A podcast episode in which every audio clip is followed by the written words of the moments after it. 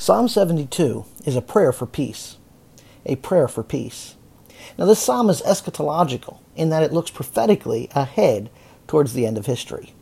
According to the superscription, it was penned by Solomon. Hence, King Solomon describes the ideal king and his eternal reign over all creation. Now, as modern believers, as we read this psalm, we need to reflect on the other prophecies regarding King Jesus' return to establish his kingdom. For example, Isaiah 9 6 says that he will that the government will rest upon his shoulders, and his name will be called Wonderful Counselor, Mighty God, Eternal Father, Prince of Peace. There will be no end to the increase of his government or of peace, on the throne of David and over his kingdom, to establish it and to uphold it with justice and righteousness from thence on and forevermore. Now, as we look at this prayer for peace in Psalm 72, and it looks ahead to a future time, we're going to divide it in several ways. First, we're going to look at verses 1 through 7 and see prosperity. One of the aspects of his kingdom will be prosperity. Then we'll move down to verses 8 through 11 and see the power. The power. Then verse 12 to 14, the preservation. Verse 15 to 17, the perpetuity. And then finally, verses 18 to 20, the praise. Now, we're going to divide this psalm into two parts. So, for today, we'll look at verses 1 through 7, the prosperity, and we'll also consider the power in verses 8 through 11. So, let's begin with verse 1 through 7, uh, the prosperity. Okay, so we're looking at the future king and his kingdom, and it will be one of prosperity. Now, verses 1 through 4, we see that prosperity, there will be prosperity of righteousness a prosperity of righteousness. Give the king your judgments, O God, and your righteousness to the king's son. May he judge your people with righteousness, and your afflicted with justice. Let the mountains bring peace to the people, and the hills in righteousness. May he vindicate the afflicted of the people, save the children of the needy, and crush the oppressor. See, Solomon begins here with a call to God to give the king your judgments. Now, notice the plural usage of the word judgments. When we see the plural usage of judgments, it can be translated as ordinances, or uh, an older word that you might be familiar with, statutes. Give the king your ordinances. Now, this is a reference, these ordinances, to the law or the Torah, which the king will uphold and by which he will rule.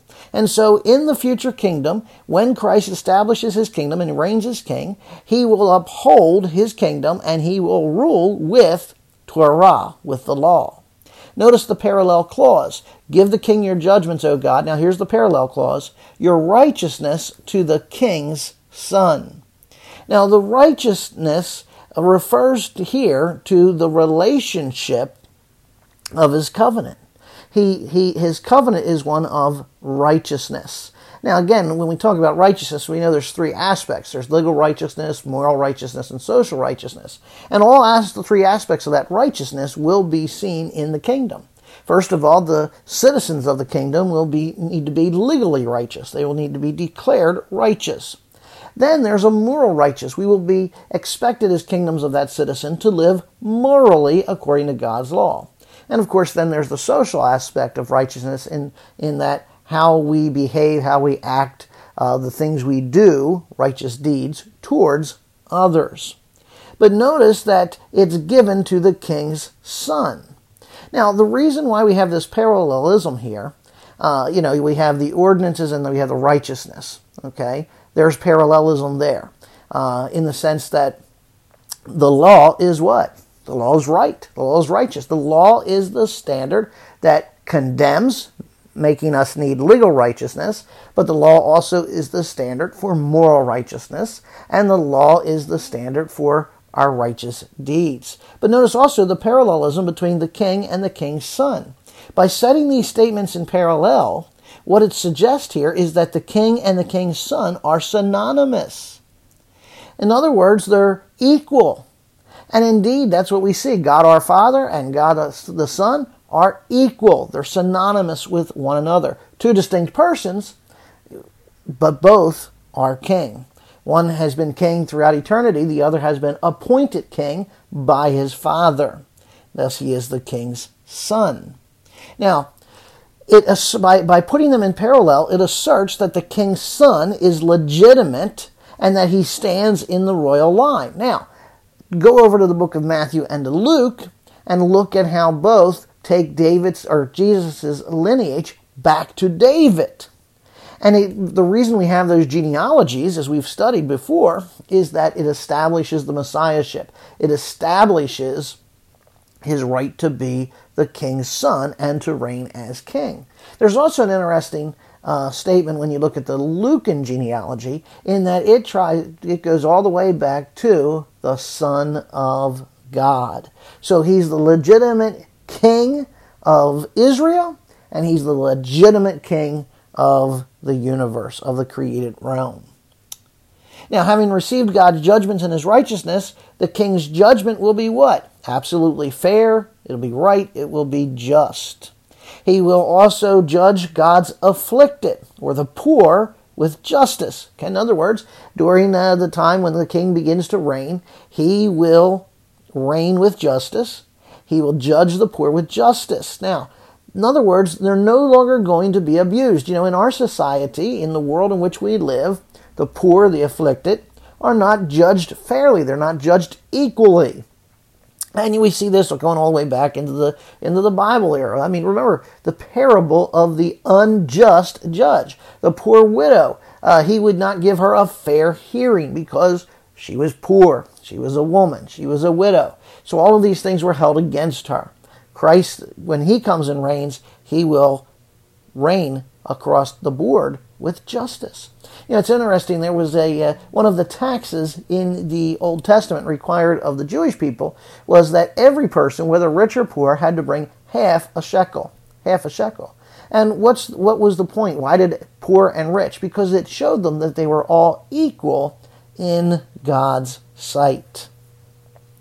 So the poor will no longer be abused, they will no longer be destroyed. Their day has come, as Jesus says in Luke 6:20, "Blessed are you the poor, for yours is the kingdom of God." Now, the establishment of justice and righteousness is going to do what? It's going to bring peace to the people. It will bring peace to the people. Uh, and it comes from where? It comes from the mountains. Now, it's interesting. Again, look at the parallel. The mountains bring peace, and the hills bring righteousness. And the result is that the king's reign is one of harmony between the land and the people, but whether it's in the mountaintops or the hill country, uh, righteousness and peace are going to be the hallmarks of his kingdom. Uh, peace, the word peace there, uh, shalom, means wholeness or unity or harmony. And that will be the keynote manifestation of the messianic kingdom. There will be harmony, there will be unity. Why? Because of God's righteousness there will be a prosperity of righteousness. Now, the theme of the poor returns. Notice uh, the end of the uh, in verse four. We see the king will vindicate the afflicted, and he will what? Save the children of the needy. How? By breaking their oppressor in pieces. Now, this is a special work of the king to care for the poor because no one else has. The rich has done nothing throughout history but exploit and abuse them but the Messiah will lift their burden. You know, and Isaiah prophesies in Isaiah 61 6, the Spirit of the Lord God is upon me, because the Lord has anointed me to what? Preach good tidings to the poor. Those who oppress the poor, those who oppress the needy, they will ultimately be destroyed. They will not enter into the kingdom of God. And this promise is fulfilled even now. It's beginning to be fulfilled. Uh, Jesus will, at the cross, began the defeat of the devil. And when, when we get to the book of Revelation, chapter 19 and verse 15, and chapter 20 and verse 10, we see that Jesus is going to subject the nations to his rule, and he's going to defeat the devil. And it's also uh, important for us to remember that when we look back at the earthly ministry of Jesus, what did he spend most of his time doing? Now, you might think he spent most of the time teaching. You might think that he spent most of the time uh, uh, confronting the Pharisees. But actually, when you go through the Gospels, the majority of his time in the Gospel is spent healing and liberating, if you will, the poor. We see even then that he is a righteous king of peace. So there's a prosperity of righteousness. Now look at verses 5 through 7. We also see there's a prosperity of refreshment. A prosperity of refreshment. Let them fear you while the sun endures, as long and as long as the moon. throughout all generations. May he come down like the rain upon the mown grass, like showers that water the earth. In his days may the righteous flourish, and abundance of peace till the moon is no more. So we're now seeing this manifestation of God's covenant through the righteous judgment that his king brings, and the response is fear. Let them fear. Reverence. In Psalm 33, verse 8, let all the earth fear or reverence the Lord. Let the inhabitants of the world stand in awe of him. Now, see, fear in this sense, reverence, is an appropriate act of worship before the king. Though he's a king of peace and a king of righteousness, there should be a reverence and awe on our part. He's not, a, he's not our good buddy in the sky. He is our king. And as such, needs to be reverenced as king. And notice that this reverence is going to continue as long as creation lasts, as long as the sun and the moon endure throughout all generations. Now he's using hyperbole to express the eternality of worship. And again, there's an eschatological uh, emphasis here. No human king can receive perpetual worship. Every human king that has come and is alive and will come, all and in death.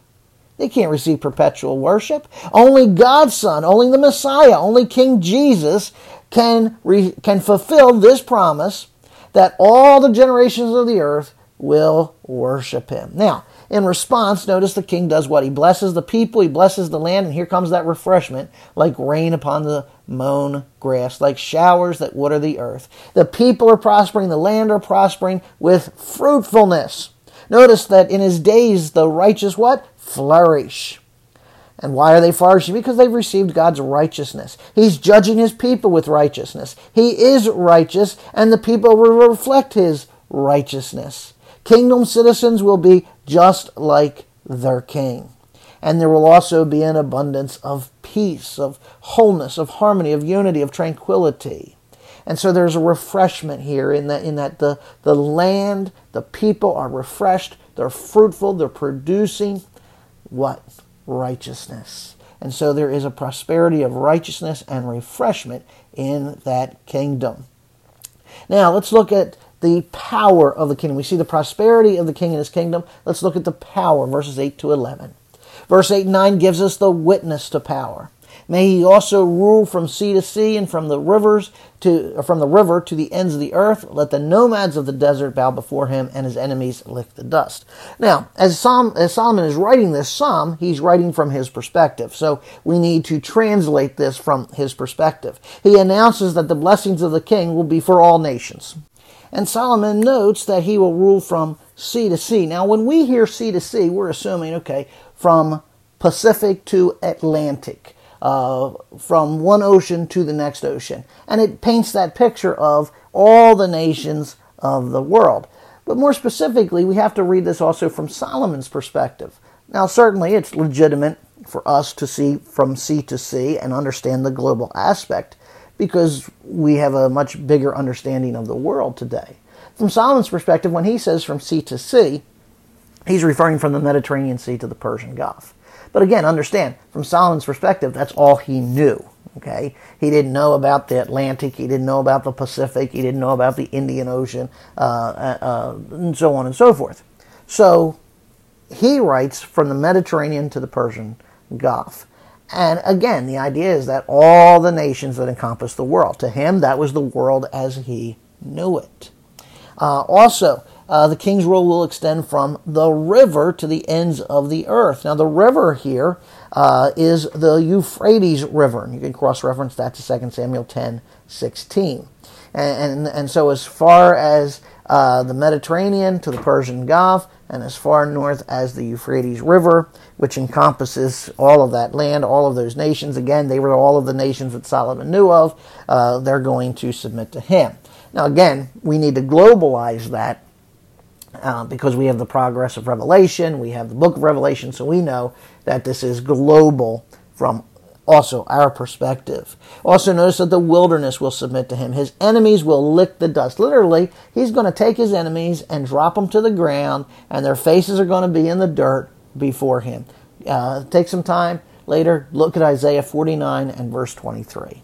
So th- there's a witness to God's power, uh, and the witness is seen in this global uh, response. Okay, so the king comes with power, he reigns in power, he drops his enemies, and in response, the nations worship. Look at verse 10 and 11. Let the kings of Tarshish and of the islands bring presents. The king of kings of Sheba and Seba offer gifts. Let all the kings bow down before him, and all the nations serve him. Tribute is going to come from the kings of Tarshish and the Isles. Uh, Tarshish is Spain, okay, not to be confused with Tarsus, from where Paul or Saul was from. This is a reference to Spain. The Isles refer to the Mediterranean islands, uh, which represents the area far to the west of Israel. Uh, Sheba is south in Arabia, and Seba is in Africa. And so he's intentionally making reference uh, to these specific locales. Again, why? Because this is Solomon writing. Uh, go back 1 Kings 4 21, 1 Kings 10 10, and you will see all of these countries are mentioned uh, as part of having some relation with the glories of Solomon's reign. This sampling of rulers, again, represents the whole earth. And so the psalmist concludes Yes, all kings shall fall down before him, all nations shall serve him. He will reign universally. Now, again, as we've noted, no earthly king could ever fulfill this vision. So we know that this passage is prophetic, it's messianic. You know, in the New Testament, Paul tells us in Philippians 2 10 and 11 that the day is coming when every knee will bow and every tongue will confess Jesus is Lord. That's what this psalm is all about. We also know that Christ will reign until he puts all enemies under his feet. 1 Corinthians 15 25. Again, he's going to put their face in the dirt, as we see in this psalm. And in Revelation 20, chapter 21 and verse 26, what do we see? All the kings of the earth bringing their glory, bringing their tribute to New Jerusalem, to the city of God, to worship God's King, Jesus Christ. We're going to pause there and we'll pick up next time as we continue our study of a prayer for peace in Psalm 72. We'll pick up with verse 12 and we'll see the preservation and the per- perpetuity and the praise of this kingdom. Let's pray. Father God, we come to you because of who your Son is, because of what he has done on our behalf, because of his shed blood, because of his high priestly ministry. And Lord, as we come before you, we acknowledge that you are our King and that you have appointed your Son as King. As King Father, we submit to you. We serve you. We reverence you. We stand in awe of you. And Father, as we have studied part of this psalm, we see that future in which you will reign over all the earth. But Father, we confess now that you reign in our hearts. That, Father, because you are our King, we are totally dependent upon you. And so, Father, we cast ourselves upon you, asking for you to meet our needs, to provide for us, to, to uh, lead us, to direct us. Father, we also confess that we are not uh, always submissive. We're not always in right relationship with you. And so, Father, we ask that you would forgive us that you would restore us, Father, as we cry out to you in repentance, and that we would submit to you as our Lord and as our King. Father, continue to watch over us as our King. Continue to deliver us and and uh, keep your hand of grace and mercy ever upon us. And Father, we thank you that uh, for this psalm. We thank you for the kingdom that is coming, and that Father, it is not a maybe it will come, but it is a certainty that it will come and that you will declare through your Son your righteousness and your peace throughout all generations. We pray this, Father, to your glory. Amen.